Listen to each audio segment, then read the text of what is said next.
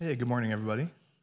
It's good to see you guys. Very good to see you guys. I am Nate Wagner. I'm one of the pastors here at Portico Church Arlington.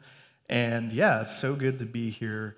We are starting a new series. We're going to be going through the book of James. So James comes after Hebrews, which is way in the back of your Bibles. And it's before Revelation, obviously. But it is a refreshing book to look at in a lot of ways because it's very simple and clear and practical.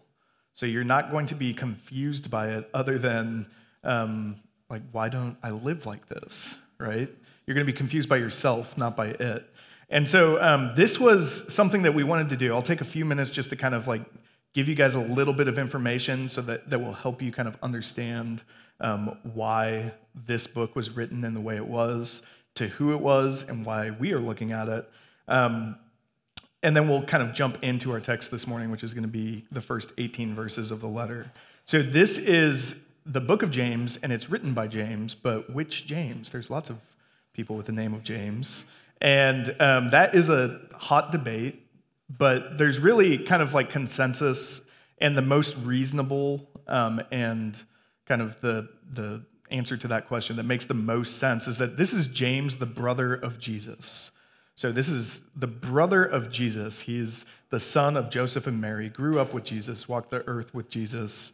And then even as Jesus kind of entered into public ministry later in his life, James was still around and very much involved in seeing what his brother was doing and saying. And so that's who wrote the book. He also wrote it. James died pretty early on. He died kind of in the middle of the first century. And so this is one of the first letters that is written in the New Testament. So even though it comes towards the end of the New Testament, that's just kind of how it's put. It's not chronological.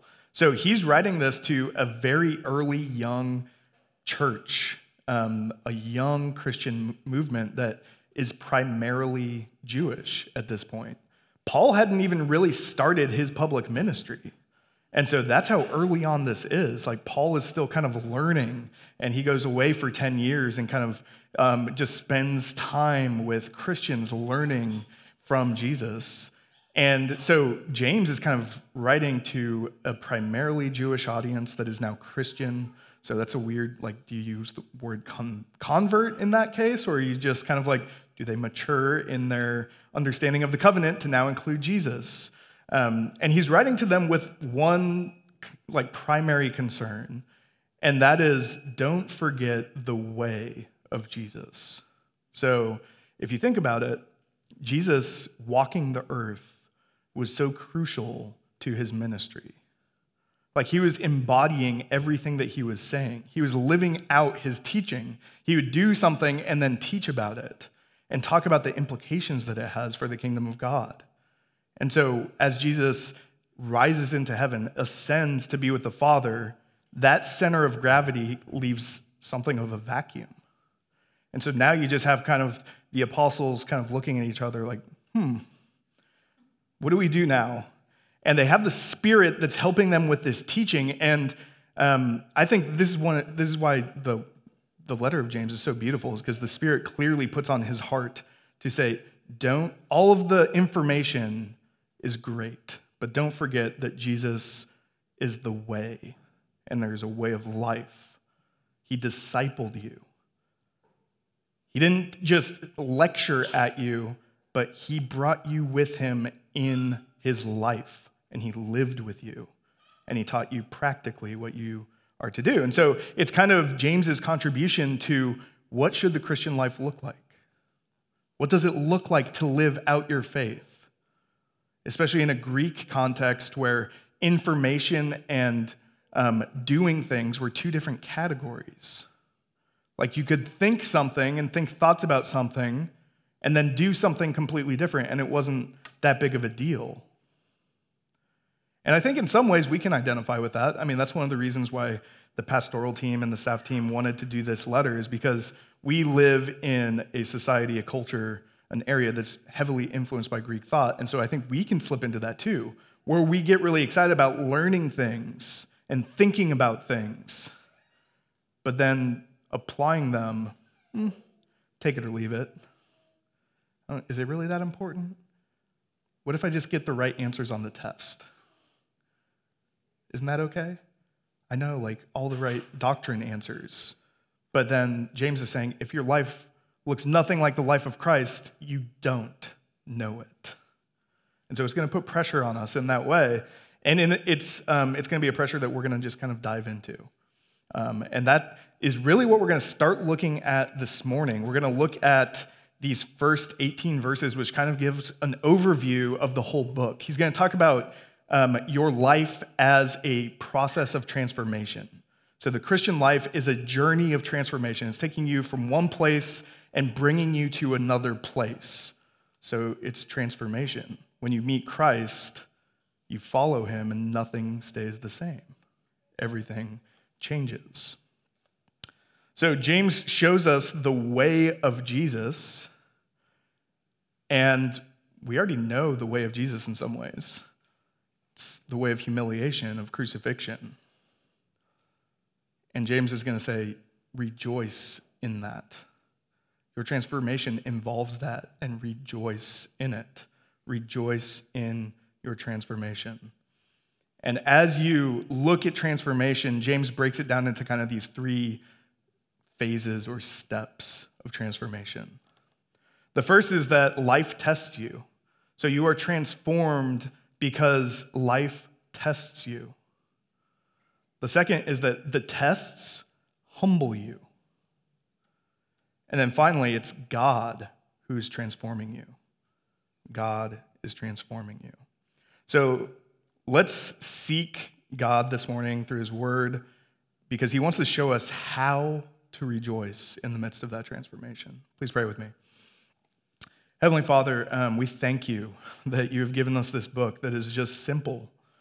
It's something that we can easily understand and immediately apply, and that you want us to join you in the work that you're doing, in the work that you're doing in us, the work that you're doing in this world.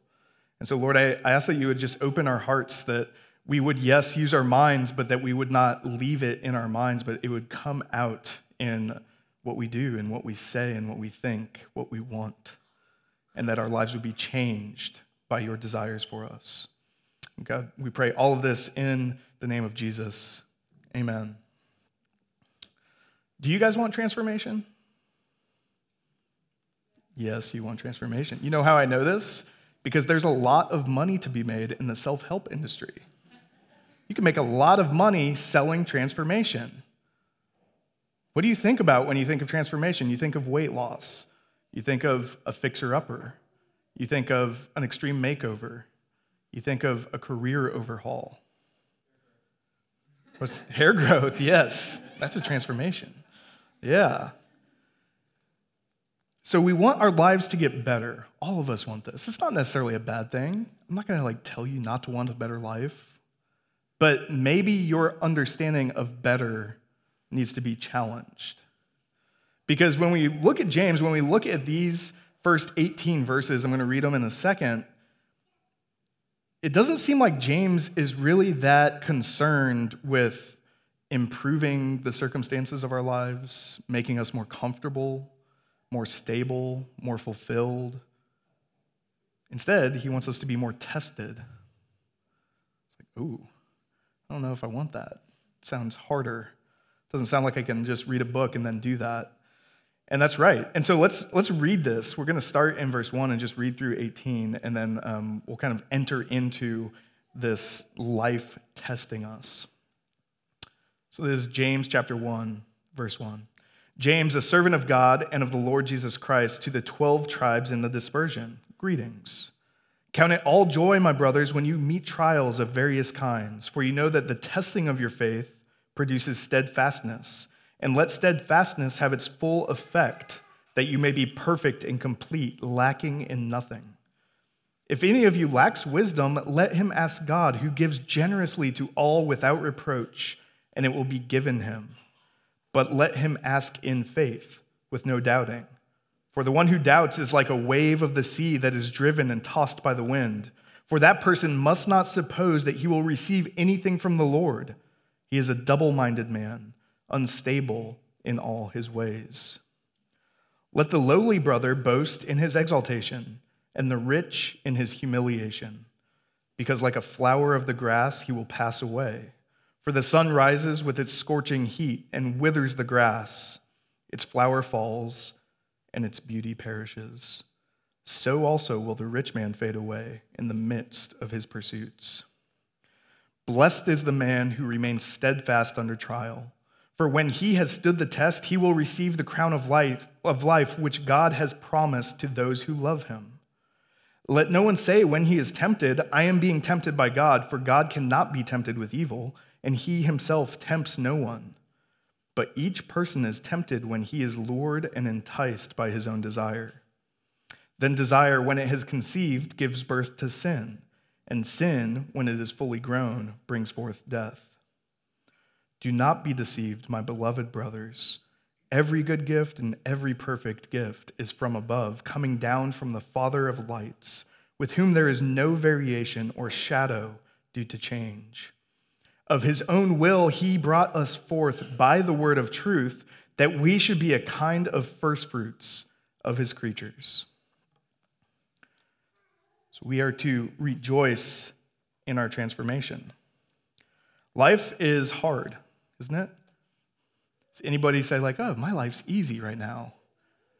Like we may have said that a few years ago, but I don't think I've met anybody in the last few years who wouldn't say like, no, things are hard. There's at least something in my life that is difficult. I know it has been for me. This year has been rocky. It has placed things in my life that I didn't want. They weren't part of my grand plan. Relationship issues, stress. The economy is very uncertain. No one really knows how it's going to turn out. There's a country about to invade another country. So I thought we were done with that, but apparently not. Here we are. All of these things are introducing uncertainty and stress in heavy doses. And it's been happening all the time, but it just seems more apparent, more felt by us right now. And so it's not that hard to prove that everyone is tested. Everyone is tested. You don't get out of this life untested, and that's what James says when he says, when you meet trials of various kinds, not if, when. So if you don't think you've really been that tested, just wait. You will be. Everyone is tested. And these tests come in many forms. He says these trials take the shape of various kinds. So there's not like a neat and clean bucket. Oh, these are the kinds of trials that God uses for this transformation process, and these aren't. He says, no, anything that is testing you is a test that God is using for your transformation. So he's already kind of reorienting our understanding of this pressure, of this discomfort, of these things that test us and try us. Work is hard right now. I've talked to a number of friends who are like in high positions in their careers, and they're like, I don't know if I can do this anymore. It's crushing them. And this can crush you in a lot of different ways. You can get into a position where you're not quite qualified because they needed somebody, and then you feel like you're just failing all the time. Or you can be crushed by your own success. You can get promoted and promoted and promoted until you are being asked to solve problems that don't have answers. I remember talking to somebody who was in intelligence and security, international security, and he rose through the ranks really quickly. And pretty soon he was like, yeah, so I'm tasked with helping us figure out North Korea. It's like, oh, okay, how's that going? It's like, yeah, a little anxious, right? So he was so good at his job that he got put into a place where it's like, how do you solve that problem? You can't. We're feeling tested in that.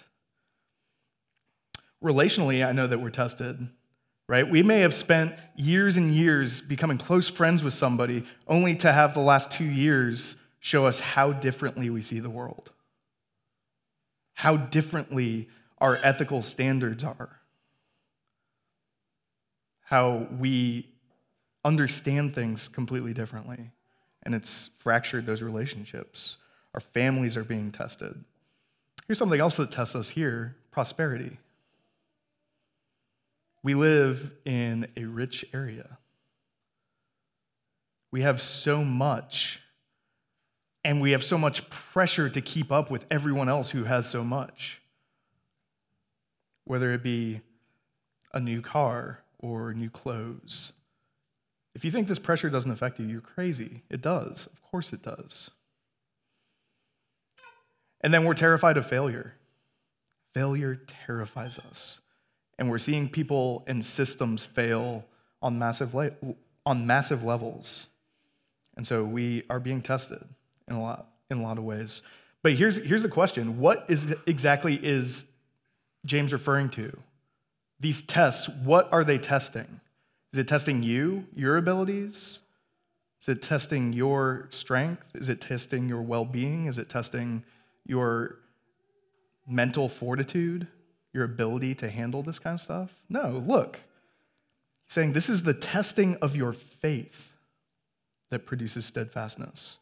All of this pressure is being brought to bear on your life, and it's testing what you actually trust. What are you trusting in? What do you believe? Because you can't just say that you believe something and then completely live a different way. We'll get to that in a minute. But he's saying this process of transformation, this testing, it will produce steadfastness. Now, it will produce steadfastness. Doesn't mean that you're steadfast right now. Otherwise, there would be no process. There's no transformation. It would just be a revealing that you're steadfast. But no, instead, it's the testing that is producing steadfastness. The testing of your faith produces a steadfast faith. It refines it. It makes it pure. It burns out and reveals to you all of the impurities, all your desires to trust something else. When you want to trust in your own strength, it is showing you you're not trusting in Jesus like you say you do. And so it's an opportunity of refinement and growth in that. So this is something that we're supposed to consider all joy. Okay? It's interesting. We'll get there. Just remember that. But one of the reasons why we should consider it all joy is because universally these tests will humble you. They humble us. See this in a couple different ways. First, he gives us this kind of crazy illustration of rich and the poor in verse 9. And this seems like it's kind of like totally disconnected, but it's actually showing us what this looks like, what it looks like for these tests to then humble us. It says, let the lowly brother boast in his exaltation and the rich in his humiliation.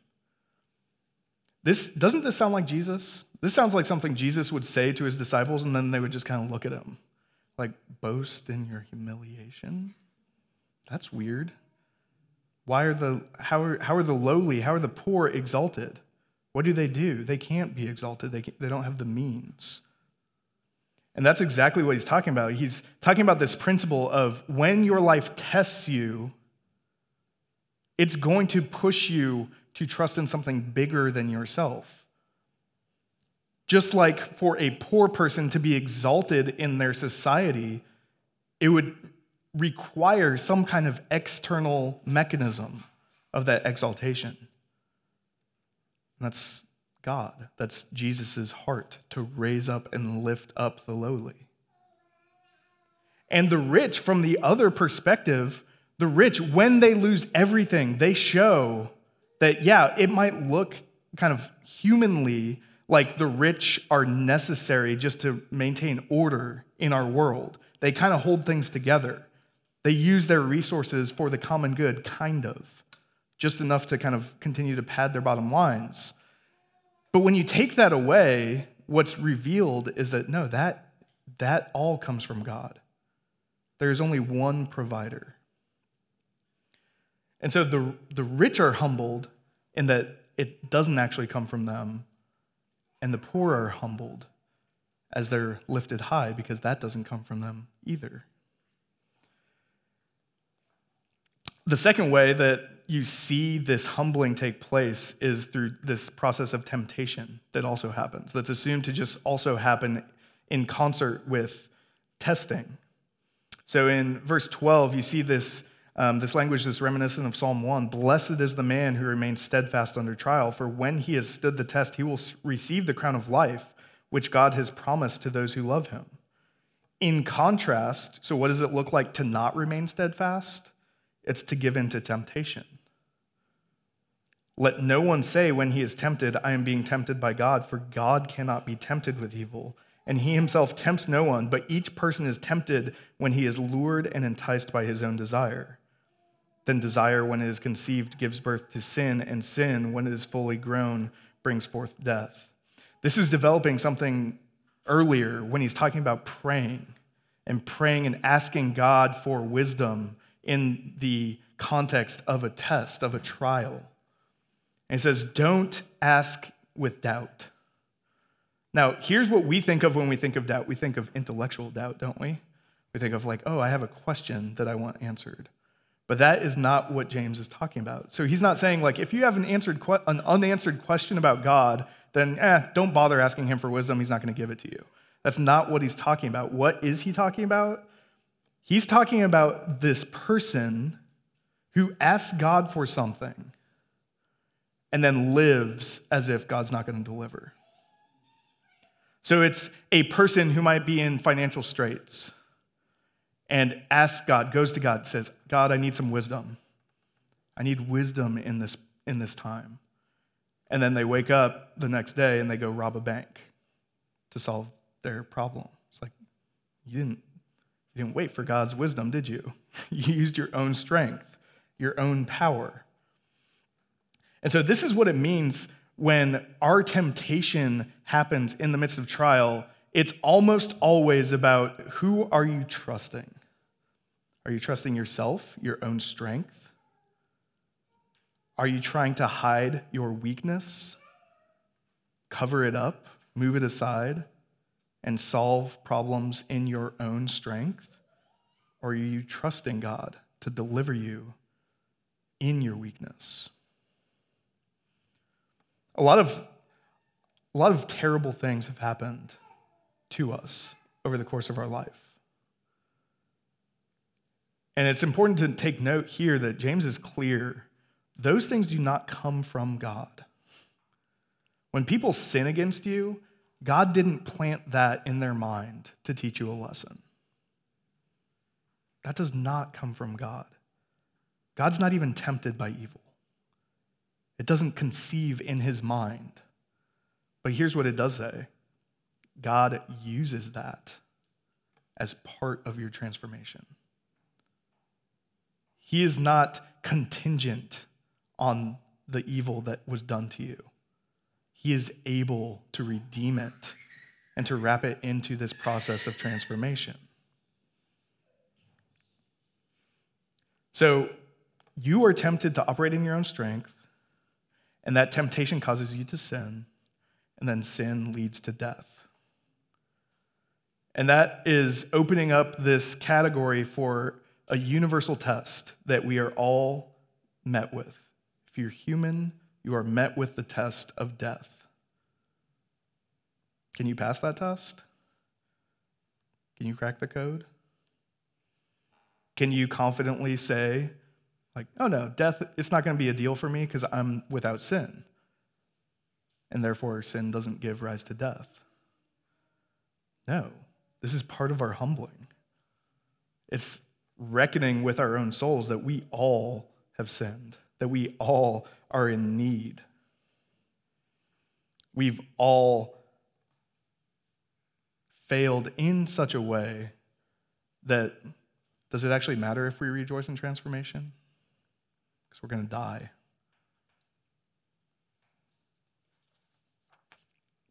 There's a powerful kind of illustration that I was thinking of when I was thinking about this attempt that we have, or this delusion that we're in, that we can solve problems with our own strength, and that it matters. There's a guy, a classmate in seminary that I had, and he was a neurosurgeon at Johns Hopkins, and he was kind of like the director of the department of neurosurgery, and he was able to do a technique that only a handful of people in the world could do. And so he's, in a class, I think, learning Greek, which is a dead language, ancient Greek, and it's like 2:00 on a Tuesday, and somebody was asking him, like, are you taking off work and, like, going back? He's like, actually, I've scaled my practice down, and I'm only working in the hospital now 8 hours a week. And the guy was like, oh, it's an interesting life choice. And he said, yeah, my colleagues are giving me a ton of pressure because they're saying, don't you understand that if you don't come to work, people die? Don't you understand that, like, you can do something that nobody else can do? And the guy said, that really kept me up at night for a little bit. But then he called to mind this kind of truism, this quote. He said, graveyards are full of indispensable people. Graveyards are full of indispensable people. And what that shows you is that death, it humbles all of us.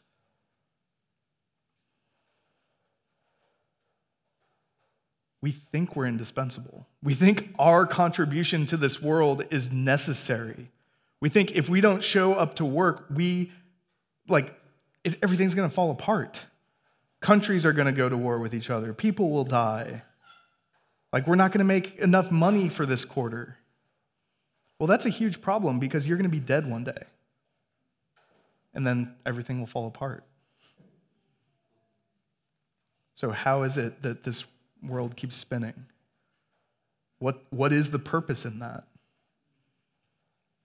And that leads us to this last section. There's only purpose in it if it's God who's transforming you. Verse 16, do not be deceived, my beloved brothers. Every good gift, every perfect gift is from above, coming down from the Father of lights, with whom there is no variation or shadow due to change.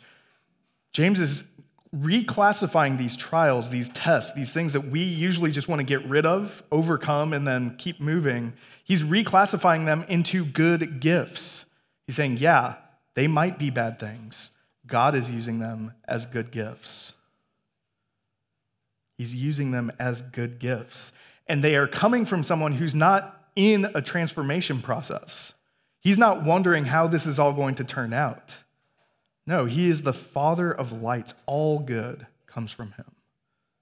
He shows you everything good. He does not change. There's no variation or shadow with him. He's perfect already. So what's he doing with us? Well, he has brought us forth. He has brought us forth of his own will. He has purposed us that we should be a kind of first fruits of his creatures. So our faith, right? Because this test is a testing of faith. It is showing you your faith, what you're trusting in. When you are trusting in Jesus, you are united to him. You're united to Christ by that faith, by faith that is alive and active. And when you are united to Christ, you're united to him in his life and his death. Remember who was tested? He went into the wilderness, was tested by the serpent, tempted by Satan himself to sin, to trust in his own strength rather than the plan of his Father. He was humbled. He took on a human nature. He entered into the transformation process. He needed to become perfect in his human nature. He learned obedience by acting, by choosing God's will. He was humbled in his death. He was crucified, basically naked on a cross.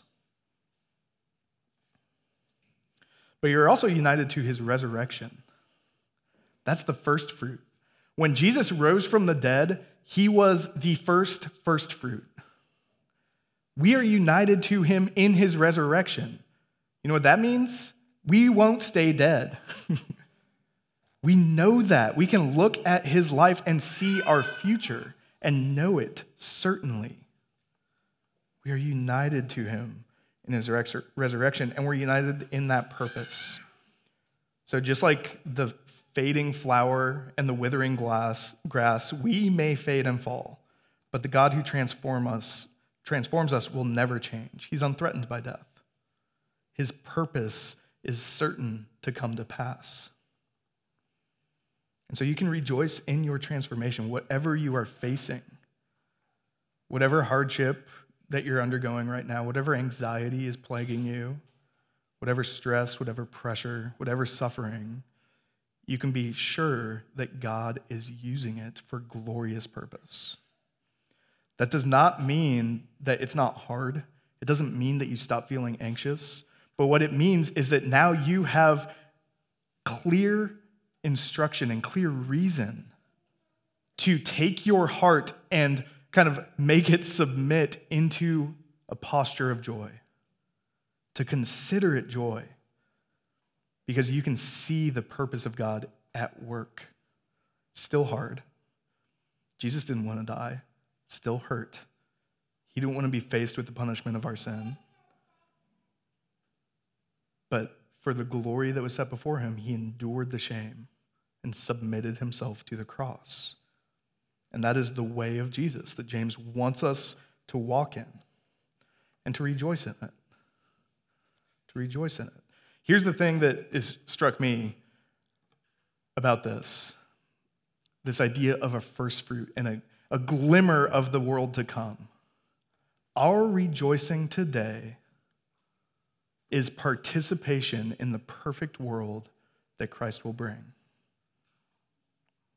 When we rejoice in our hardship, in the things that are testing us and are trying us, we are participating in that perfect world. So rest in that. Stop trying to solve the unsolvable problem. Stop relying on your strength. Don't keep things of your life off the table with God. Release them to him. And rest in knowing that God is using everything to transform you, and it is happening exactly according to his purpose. Please pray with me. Father, we thank you for your word. We wouldn't think this up on our own.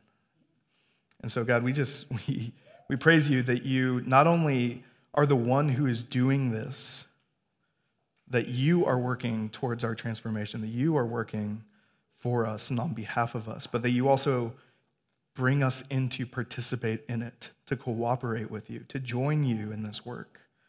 And so, God, I ask that even here this morning that we would go through that process of turning our hearts into joy, that we wouldn't despair, that even in the midst of hard things, of grief, of pain, that we would see this and know what you were up to, and that we would have joy as a result. And so, Lord, help us live that out. Help us be lights to each other. Help us be encouragements to each other. Help us to show off to this world as first fruits of the resurrection life what it looks like to love you and to trust you. We pray all of this in Jesus' name. Amen. We're going to move to time.